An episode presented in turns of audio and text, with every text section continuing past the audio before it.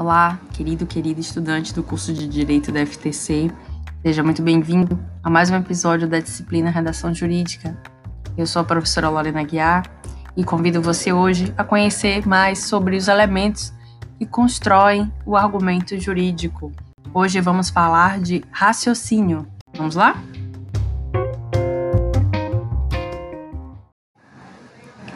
Na compreensão do direito, relacionamos fatos normas, costumes, outras decisões judiciais, compreensões diversas sobre os fatos da vida.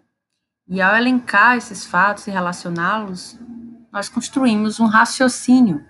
Foi a partir do momento em que se compreendeu que o direito não é a aplicação da lei pura e simplesmente, mas é uma expressão também dos valores da sociedade em determinado tempo e espaço, é que se compreendeu que o direito, na verdade, pertence ao ramo das ciências sociais.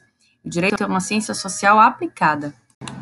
Foi o filósofo polonês Chaim Perelman que desenvolveu uma teoria da argumentação, reconhecendo a importância dos valores sociais, do contexto, do contexto, também na consideração, na afirmação de um direito. Perelman reconheceu o silogismo como um dos mais fortes tipos de raciocínio argumentativo, porque parte da ideia de que há uma premissa maior, que é a lei, a norma, e as premissas menores, que são os fatos, os casos concretos observados, e que a conclusão é a maneira, a forma como a norma vai ser aplicada a cada caso. Do silogismo, a gente tem o etimema, que é a expressão retórica persuasiva do silogismo. Quando uma das premissas é muito conhecida, ela é simplesmente omitida no discurso e é aceita pela, pelo auditório, e a conclusão é feita somente com uma das premissas. Um termo criado por Aristóteles seus escritos encontrados foi, foi apontada uma frase do texto de Eurípides, que diz: Não há homem que seja inteiramente feliz. Essa é uma máxima, é uma premissa que é tomada como uma conclusão, como uma verdade quase incontestável. Perceba como impressiona uma verdade, uma máxima dessa, dita dessa forma.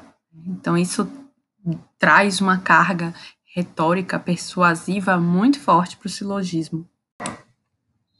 No raciocínio indutivo, podemos partir da compreensão, da observação dos fatos, da relação, da semelhança entre eles, para produzir um entendimento universal, uma nova compreensão, uma conclusão que vale para todos esses fatos.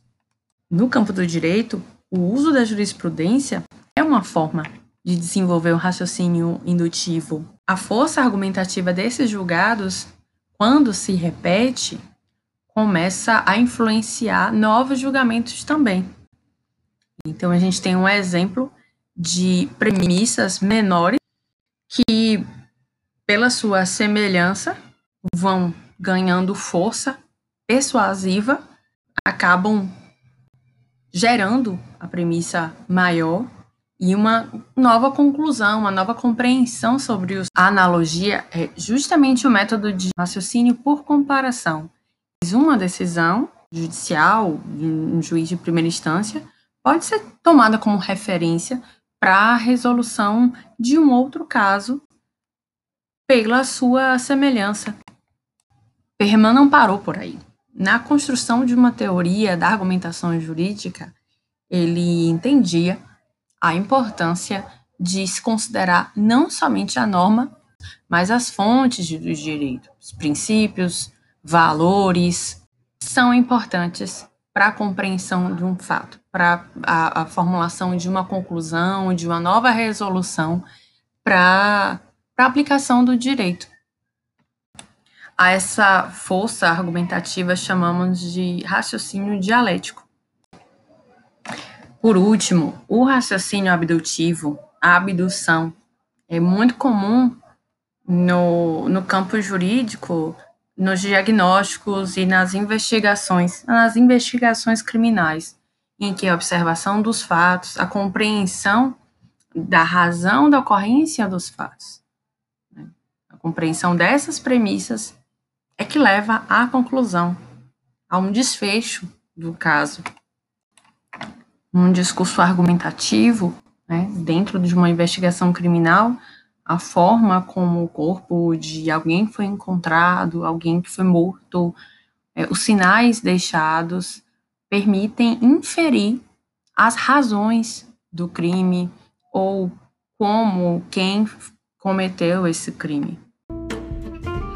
E chegamos ao final de mais um podcast. Espero que você tenha gostado, que esse material seja útil para buscar mais informações sobre os tipos de raciocínio. Não deixe de assistir o screencast, assim como responder as questões da atividade diagnóstico e da atividade de consolidação do conhecimento. Muito obrigada e até a próxima!